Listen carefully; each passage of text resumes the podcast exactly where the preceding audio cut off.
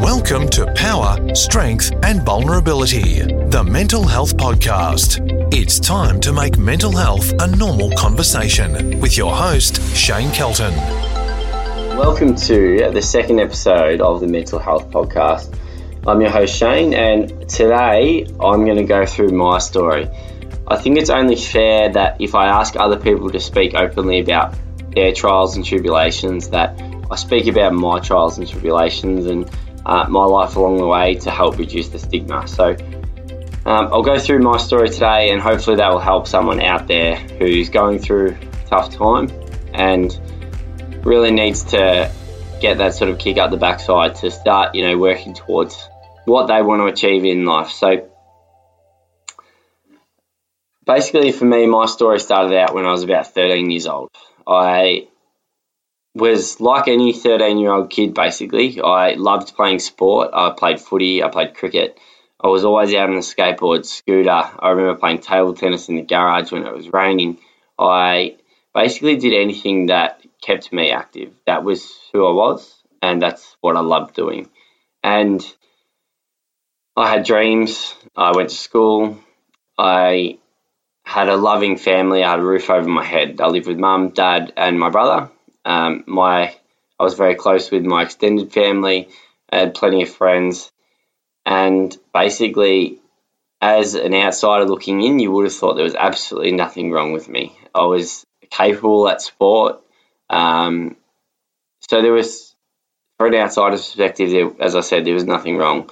So that's where sort of my journey started. Now, I had some big dreams growing up, and I had two dreams since about the age of five that I, I only wanted to do basically these two things. One, I wanted to be an actor on Neighbours. That was one of my dreams was to become a, an actor and do my thing on Neighbours. And I think that links back. I always watched Neighbours with my mum, and my dad was there, and that was something that was really close close to my heart, and I just loved what they did. And the other thing I wanted to do, I was I actually wanted to be a stay at home dad. Um, and a lot of my lifetime goals are to achieve that as much as I can, to be able to stay at home and be there and take the kids to school and be there for drop off. And I remember my dad coming to after school and we kicked the footy around with the other kids, and I love that, and I want to I want to have that with my kids. Those are the memories I'm most fond of.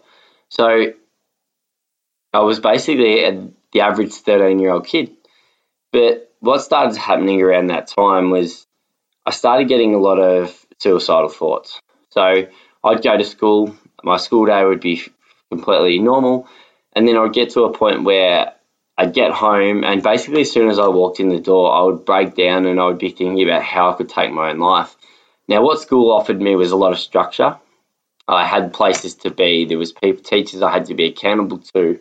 Um, if I wasn't in class, I'd get reported back. So it gave me a lot of that structure. And as soon as I, I got home, I felt like that structure was gone. It was ripped out from underneath me. And all these suicidal thoughts started coming in my mind. And I was like, well, what is this? Like, I, I feel like I'm crazy. Like, I'm, I shouldn't be thinking about taking my own life. Like, everything's going well in my life, but I am. So I remember through that time, um, I used to be on the phone to a friend um, named Grace. And basically, she was a lifesaver to me at that point in my life because I was going through all these feelings and basically I thought I was weird. I thought I was crazy. I, I thought I was different to everyone else. And it was one of those things where I just didn't know what to do. I was so scared by those feelings. I, I didn't want to talk to an adult because I felt as if I was going to be judged by people. Now, the one thing that I learned by talking to Grace is that she didn't judge me at all. She tried to help, but in hindsight, talking to someone, a 13 year old, through that time wasn't the right thing to do because she would have had a lot going on in her life. Um, teenage years can be quite complex. You're learning new stuff about your body, you're trying to learn, you're trying to develop, and there's a lot going on. So, ideally, I should have spoken up to an adult or to a teacher or to someone else, but I didn't. And that's not something I regret because it was a massive learning curve in my life. Now, I remember when I was on the phone to her quite often that I actually was crying underneath my bed. So I'd actually hide underneath my bed And even when I wasn't on the phone to her, I'd hide underneath my bed and I'd come out for dinner or come out to go to footy training or cricket training because those things again, I had to be accountable accountable to someone.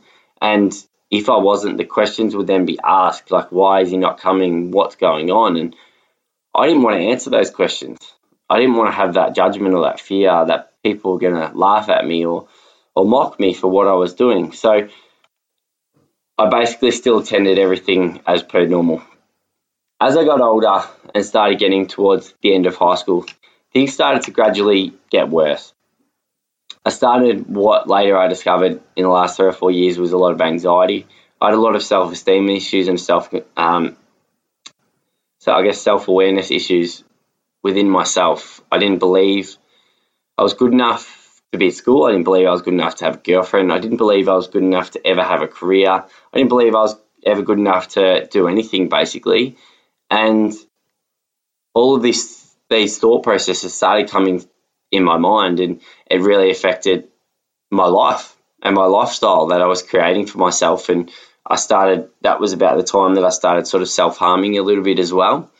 I would take things personally and take things to heart really really quickly. So um, an example of that is I used to often run away from friends. So I'd be hanging out with friends and there'd be innocent banter going on between mates and that's one of those things where I, I love the banter between friends, and sometimes I still take it to heart and take it um, too personally. But back in the day, it was it was one of those things. I'd, I'd reach a snap point. Someone would call me Milko. Um, I had quite pale skin, and still get called to that this day, and it doesn't bother me. But I'd get called that one day, and I'd just sort of snap. I'd run away.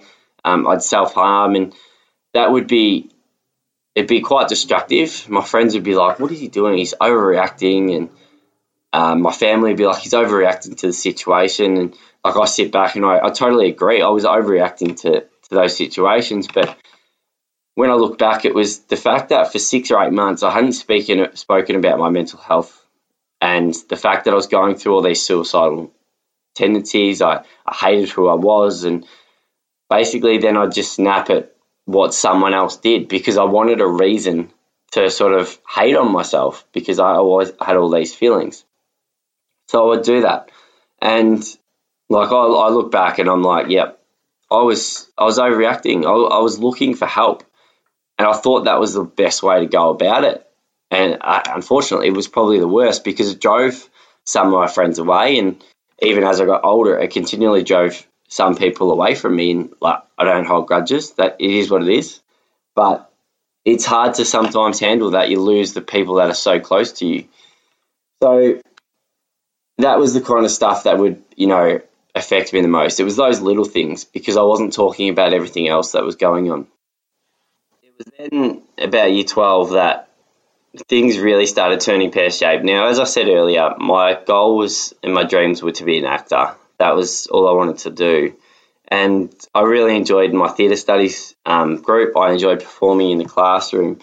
And I remember our mid year performance, I was assigned a role, I learnt my lines, and on the day I actually pulled out. I was like, I can't do this, I can't stand in front of people. Now, anyone that knows anything about acting is you're not actually being you, you're portraying someone else on stage. Now, that was something that I still couldn't get my head around. And on the day, as I said, I pulled out. And I remember that they got someone else to film my role and they were walking around with a piece of paper. Now, picture me walking around with a piece of paper reading the lines. Now, if you go to a movie or you watch a TV show, you don't want to be seeing that.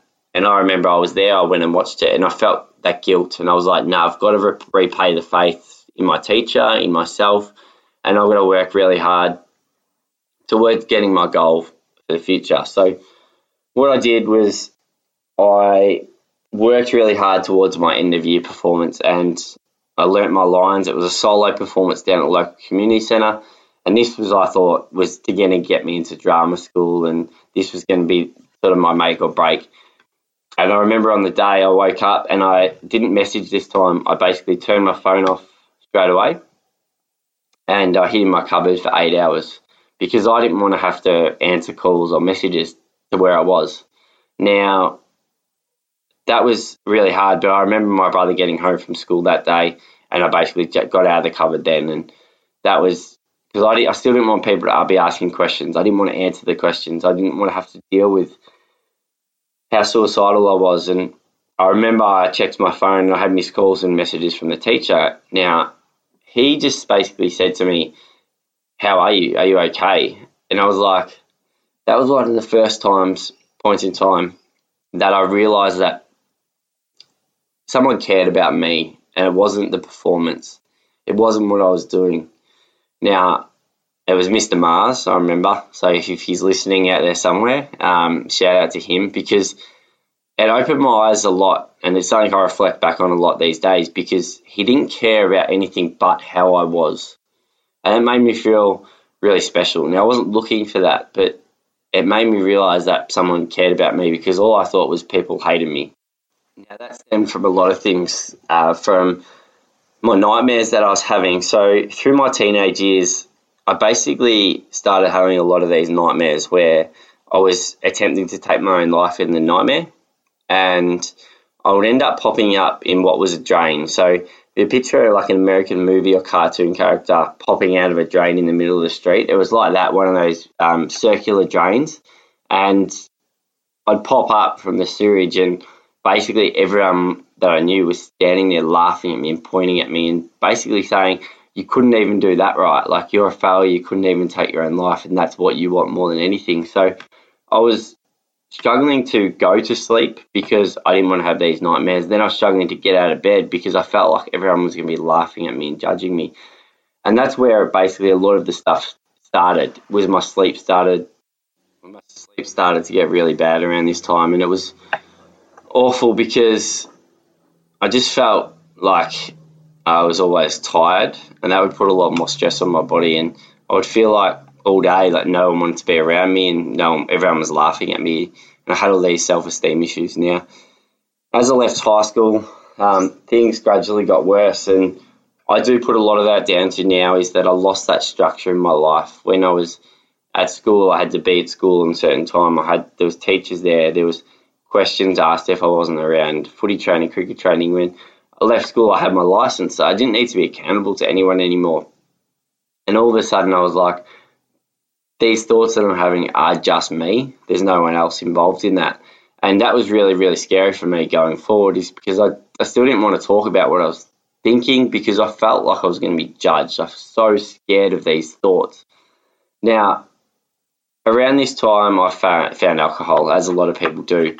Now, that was such a great thing in the short term. Now, I was I used to binge drink. I used to finish footy at twelve o'clock and basically drink till Sunday one o'clock, Sunday morning, I should say, not Sunday uh, afternoon.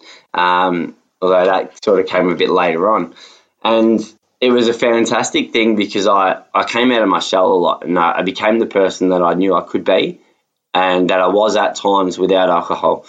But the thing, what happened is I forgot about all those suicidal thoughts. I forgot about how depressed I was and anxious I was. And it all went away until about one o'clock, two o'clock in the morning when I had this mad rush of suicidal thoughts that just came straight back. And I was like, hang on a minute. I've got to get myself home from this party or this nightclub. I've got to be in a safe environment. And that was so scary, like having just all these thoughts just came rushing back to me and rushing back. And I was like, what am I going to do? Now, I had this friend at the time who, like, simply saved my life. Now, people out there thought that she meant more to me than a friend, but she was simply the best friend that I could have asked for. And I know, I know a couple of times I called her a messenger late at night and she'd walk over to my house and would sit out the front of my house and basically sit in silence because I didn't know what to say and nothing that kind of she was going to say was going to help. I just needed someone there.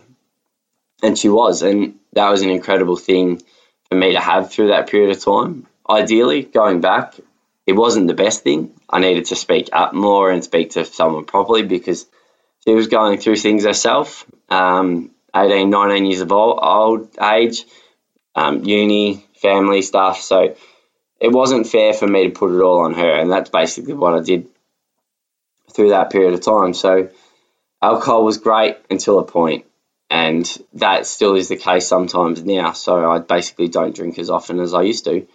And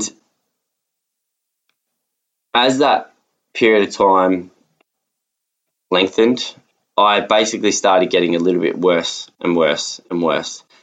And it was because I hadn't spoken to anyone. And as I said, those little things just kept getting to me. I'd still have those snap points where I'd take things out on myself um, by self harming and stuff like that. And all of this build up all over all these years, I'm not speaking about. Um, people will talk about triggers and their triggers, which really triggered their depression or their suicidal thoughts and stuff like that.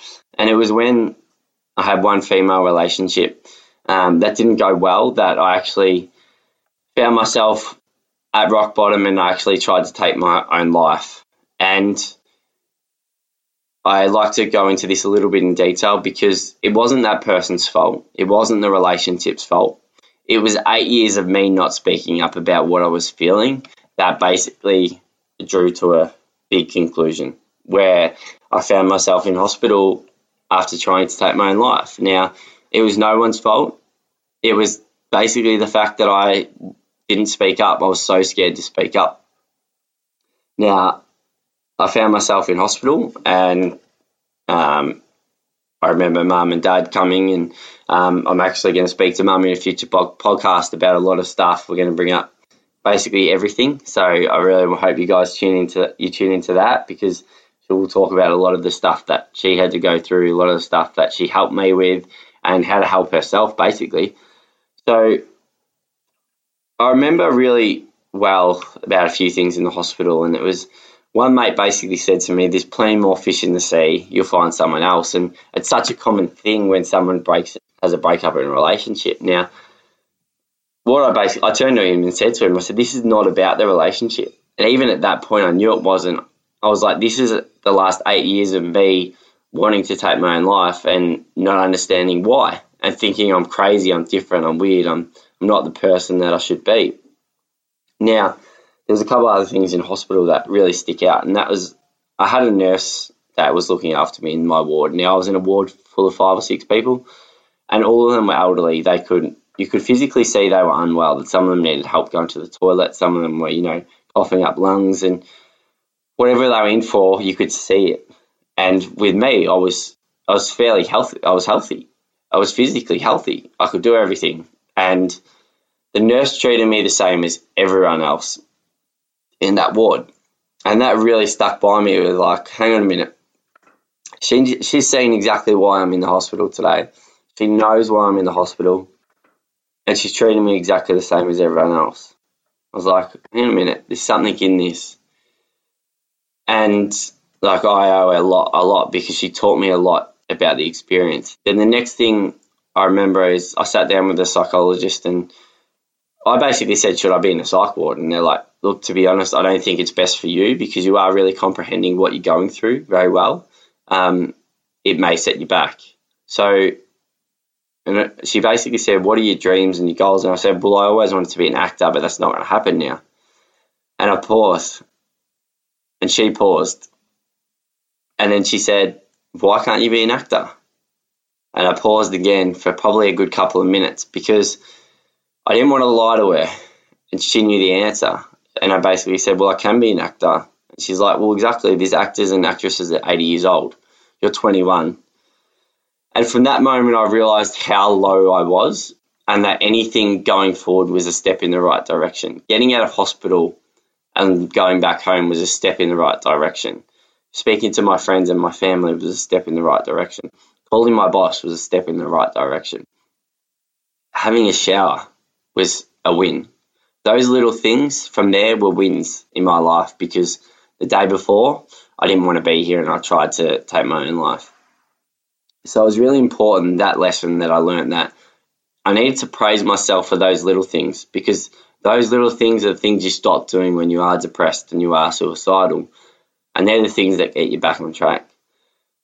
So after the trip to hospital, I had lots of ups and downs through the last nine years. So it's been like one big roller coaster. But I want to talk you through a few certain aspects of through that period of time for me. I will delve into a lot more stuff in future podcasts on certain points of my life. And as people ask questions, I'll talk more directly about that and certain points to give you guys better information going forward. But for me, there's a few things that stand out, and that was the support that I got from basically everyone that I knew.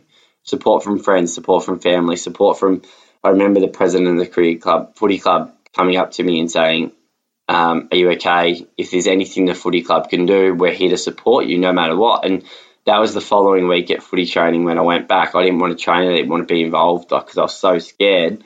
And I had a few senior players come up to me and basically share their story with me or um, offer their support. And I was like, hey, I mean, I'm not getting judged for this.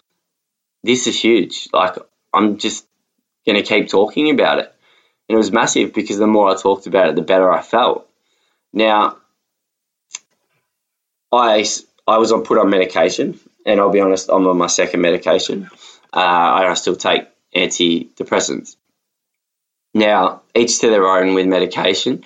I wish I had maybe gone back and and sought help from a psychologist and extended that period before I did that, but it is what it is, and I know it helps me because I know if I miss a day, a couple of days later, I'll actually start to feel the effects of it and I'll start to feel a little bit down.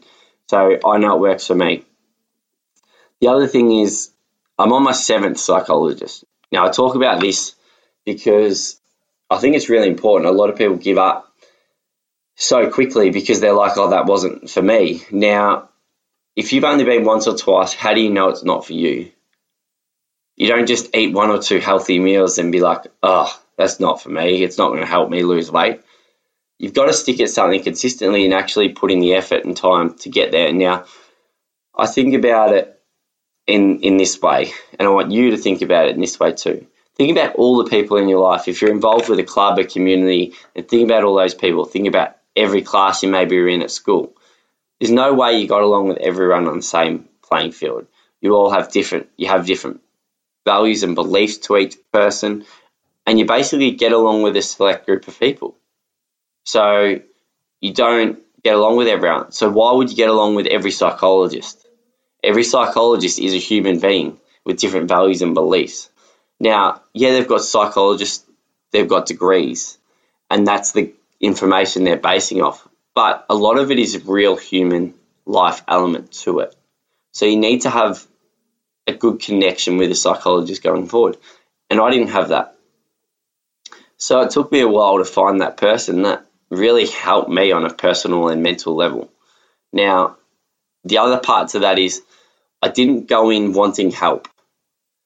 Living a life of depression and anxiety is easy. It's easy to feel like that. Now, don't get all weird about that, but it's easier to stay in a shit spot, basically. It's like when you know someone who's super, super happy all the time. It's very hard to make them feel upset. So I was in this position where being sad and being depressed and being suicidal was all I knew. It was eight years of my life. It became a habit. So I actually needed to take the time to break that habit. I need to walk into each psychologist appointment and be honest and take that guidance that I was given and actually apply it to my life. Now, I still see a psychologist every now and then, and I walk away and I'm like, that was pointless. But it's because I don't apply what they tell me to apply. I think that one hour session every two to three weeks is what's going to help. But it's the three weeks in between where you're doing what they've told you to do, which is really going to help. So I needed to allow the psychologist into my life so he would give me the best guidance going forward and I need to apply that guidance going forward. So if you think a psychologist isn't for you, make sure that you've done those two things first. Now, if you think a psychologist is expensive, try living life with depressed and suicidal and not earning the income you potentially could earn, not having the friends that you possibly could have, not having the best of your life. That is the cost that is eventuated with not having the mental health. Now, to put it in perspective, personal trainers are charging what you might think is expensive, but it's an investment on your life. It's to give you the happiness that you want going forward.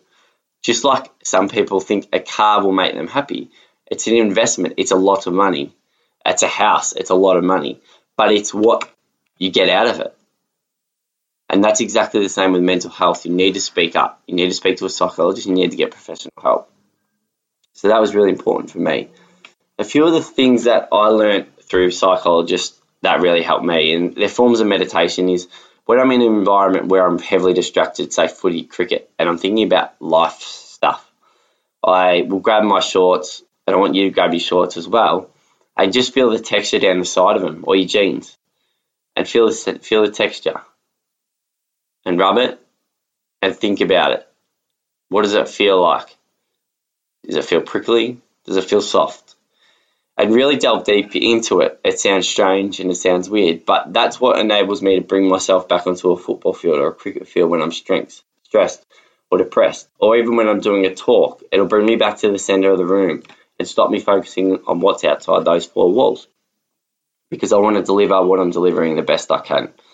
The other thing I do because I'm shocking sleeper is I count down from 99 to zero really slowly. And that enables my breath to be controlled. It also makes me think about the counting. So counting down nice and slowly makes me switch off to what's going on around in my mind, the stresses that are happening my, with my business or with my life or whatever's going on. And it then helps me sleep without nightmares. Now, I remember one of the first times I did it, it was like in the second week I was doing it. And I remember looking at the clock at 9 p.m. And I, then I remember looking at the clock at 2 a.m.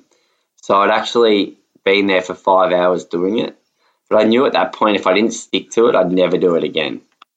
And that was when like I started learning about the habit loop and how important it is it was to stick that out because if I didn't, I was going to give up.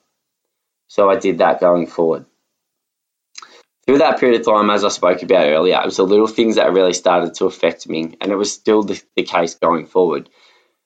There was a time when my parents got separated, and you know, I felt fine during it. Like there was obviously the the emotion and stuff that comes with it. Um, you think they're going to be together forever, and the thing is with that, I, I had people to talk to. I had those people that had experienced it before through their lives, so it made me realize that speaking about that was going to help.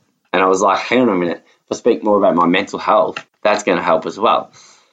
Then it came to uh, the time I tore my kidney playing football, and I was basically told you never play footy again. And that was it. And I remember being in a hospital ward. Um, and I think this was partially to the medication and the drugs that I was on. But I was I was fine in the hospital. I wasn't worried about all these machines that I was sticking to my body basically and testing me and making sure I was alive because I had people and family there to talk me through it. I had doctors there to talk me through it. And it was another thing that I was like, well, I can talk about this. Well, I can't talk about my mental health because it's making me feel better, making the other people around me feel better because they know what's going on as well. So, that were two things that were really important for me. In that period of time, there were a couple of people that were, you know, disbelievers, so to speak. People that didn't understand it, didn't really believe it, and it was all new to them. And they were the two people I actually worked with. My boss and the other bloke I worked with, who I'd known for years, and they played a huge role in my recovery. And it was super important to have them because I remember the day I called my boss and I was like, this has just happened. I won't be able to work for a while. And he was in shock and he was upset, and I could hear the tears. And that that really shook me because he wasn't an emotional person. He was your typical man's man. And he basically said to me, You take as long as time off work as you need. And that was really important for me to hear because I was like, I've got a job, I've got security at the end of this. There's no pressure on me to get back to work tomorrow. And I'll be honest, it took me 12 weeks to actually get back to work after that period of time.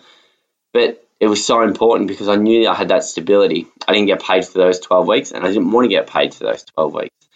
But I wanted to repay that faith.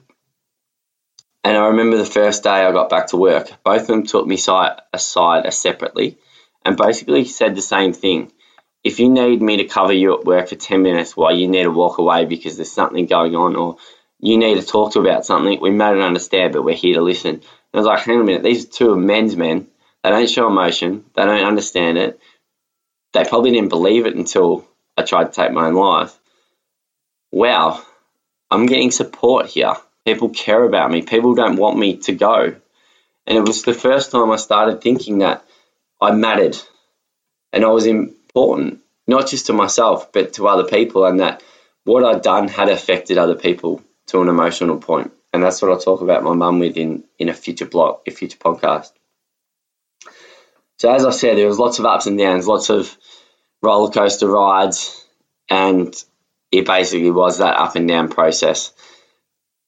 But in saying all of that, everything has taught me a lesson, and the fact that it's taken nine years for me to get to that point from where I was in hospital, nearly ten years to being able to actually podcast and talk about this and open up, it's worth every bit of time and effort that goes into it because this the fortunate part about it is that every time I've improved or got better, it means that I'm better for the next 50 years of my life.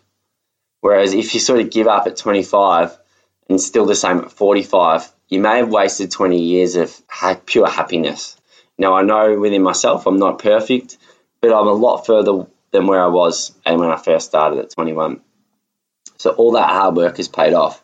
Now, this is probably the hardest part of I find to talk about because I don't like to talk about my success too much, but it's so important that I do that to show you that no matter how low you get, you can get to where you want to get if you work hard and you put in the effort. Now, for me, it has been nine long years, and it, but it will be ongoing for the next 50 years because it, my mental health will always be there, just like my physical health, it will always be there. So I need to continually work to put it into to put the learning into action. Apologies, just had a big swallow then, and it was really important. It's really important that I keep working on those things going forward.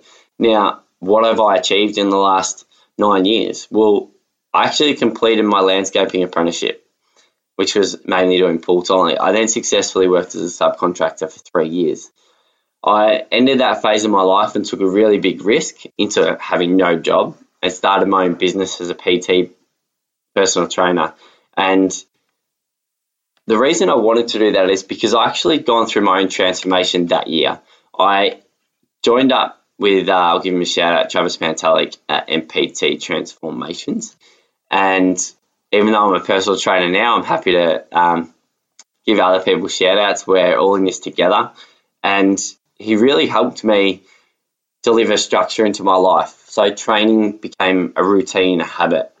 And over the next six months, admittedly, I didn't lose any weight and I didn't really lose any centimeters, but the structure and the changed eating and all of that stuff, the, the weight training made me feel stronger. It made me feel like I was more capable in myself and it gave me a confidence I never ever had before. And like my mentally I changed so much in that six months, and I was like, I've got to become a personal trainer because I want to help people mentally. It was it wasn't even about the physical at that point. Over the next three months, I went bang and I lost 14 kilos and a, a truckload of centimeters, and was getting stronger and fitter, and I just went from strength from, to strength from there. And so I jumped into the business and basically started that with a partner I had at the time, and things went pear shaped um, about a year later, but I basically ran the business myself and continue to run that this day. So it's been three years since I've run that business. Nearly four years I've run the business mainly by myself. I now have a fiance and she helps. She's a business partner as well. So we run the business together and it's actually allowed me to do this podcasting stuff and my mental health stuff, which has always been a dream since I've gone through it, is to actually help other people. I've always wanted to help you and help your family and everything get the support they need and, and open up. So I'm doing this now as well. Um, the business is successful. We have our own personal training studio in Chirnside Park in Melbourne, Victoria. We also have an online coaching program which we use to help people who don't live near us. We have a client in Adelaide at the moment. So we like to help people physically and uh, mentally, go through their transformation and find who they really want to be and learn how to. My, my dream is to help people learn how to shop, learn how to eat the food they need to eat, learn how to weight train because that is that is the funnel to life, building muscle mass, lean muscle mass. So that's what I love to do. Apart from that, I've also started, I've also done a bit of extra acting work. So I've, I did two beginner acting courses. And if you look back, if I look back at my footage, I'm not that good of an actor at the moment. Um, but I've done some extra acting work. So I've done a bit of work on Neighbours, extra extra work. So I've sort of achieved that dream. I've done. I was on Playing for Keeps this year in the new TV show in Australia. Um, I've also done a sports bet commercial, which I was fortunate enough to meet Virat Kohli, the Indian cricket captain, and I've also done. No, no, sorry, that was the Pepsi commercial. I've also done a sports bet commercial as well. Unfortunately enough, this year I got my first acting gig, which um, was like a five second gig, but I was there for about two hours um, working for a, for a television uh, commercial for government schools. So I got to do that as well, which was an awesome feeling because I actually walked in on that day with confidence. I was like, "Yep, I am meant to be here." As I said in year twelve, I didn't couldn't even go on stage in front of three people, let alone go to a place I'd never met anyone and speak in front of and act in front of people. So that was a huge deal this year for me. I was accepted as a volunteer speaker for Beyond Blue, so I've done over 80 present. I've basically told this story over 80 to 90 times now. Groups of people ranging from 10 to 1200, from schools to RSLs to footy clubs to netball clubs and basically to any group of people who are looking to reduce the stigma. I've done businesses, I've done the Wood Group um, and Melbourne Water, which I have to give them them a thank you for helping me getting this podcast up and running with some equipment, and that's been awesome for my life. Um, just hearing other people's stories, and that's what what I want to bring to you out there I've also done Beyond Blue suicide prevention videos, which are on their website. I highly recommend you go on them and watch them. There's so much, so many resources on there, but these ones specifically, there's four stories about people who went through a suicide attempt. There's also four people who lost someone to suicide. So it's really good information to know you're not alone in this, and that's one of the most important things going forward is you aren't alone. As well as all that stuff, I've also was president of the cricket club for one year. I've captained a cricket side. I've won a premiership playing cricket. I've won a batting average playing cricket. I've been a part of football finals. Um, I'm now a reserves coach at Yarra Glen Footy Netball Club, and that's a huge step going forward because I've now started this podcast. I'm going to be coaching and running a business and working on my own transformation. So I'm going to be very busy going forward. But I really love that because it shows me where I came from, where I used to lie in bed for days on end and used to not eat because I just couldn't be bothered. Now I know the impact of all these things has a beneficial on my health and other people's health. So I actually love doing it. And basically that's where I am today. That's the things I've achieved. I've also spoken. I I've also spoken at the Hawthorn Football Club this year, and I'm hoping to bring a Hawthorn player into my podcast in the future, which I'm really excited about. Um, I've just got to finalise those details. I've also sp- spoken at the Hawthorn president function, and that was huge for me. I got to toss the coin in the middle of the ground and got to meet Jeff Kennett. Uh, I had Leigh Matthews and Mike Sheen and Luke Power come up to me after my presentation and say, well done. And that was very overwhelming in a way because I remember looking out to 600 people and there was 10 to 15 of the Hawthorn Premiership side from the 80s. And I was just like, this is like so surreal. I'd just heard about these people and seen footage of them, and it was just amazing to do that. So that's a lot of the stuff that I'm doing now. And basically, um, I want to show you guys, tell you guys that, tell you that because I want to tell you because I want you to be able to see that no matter how low you get, you can work through it. There is hope with recovery and you'll build resi- resilience along the way. I really want to thank you for listening. I really hope you got something out of this. There's going to be more stories to come. I have in the works speaking to my mum, my brother about how they dealt with me, what they did to help me, how they felt through the experiences. To, so to give family real life experience of how to help other people, how I helped my mum go through it as well. How I opened up in the best way possible. I'm going to speak to my brother also about what he's been dealing with this year through a workplace injury, which um, has basically changed his life. Hopefully, speaking to a lady who suffered anxiety, a male who went through drug addiction.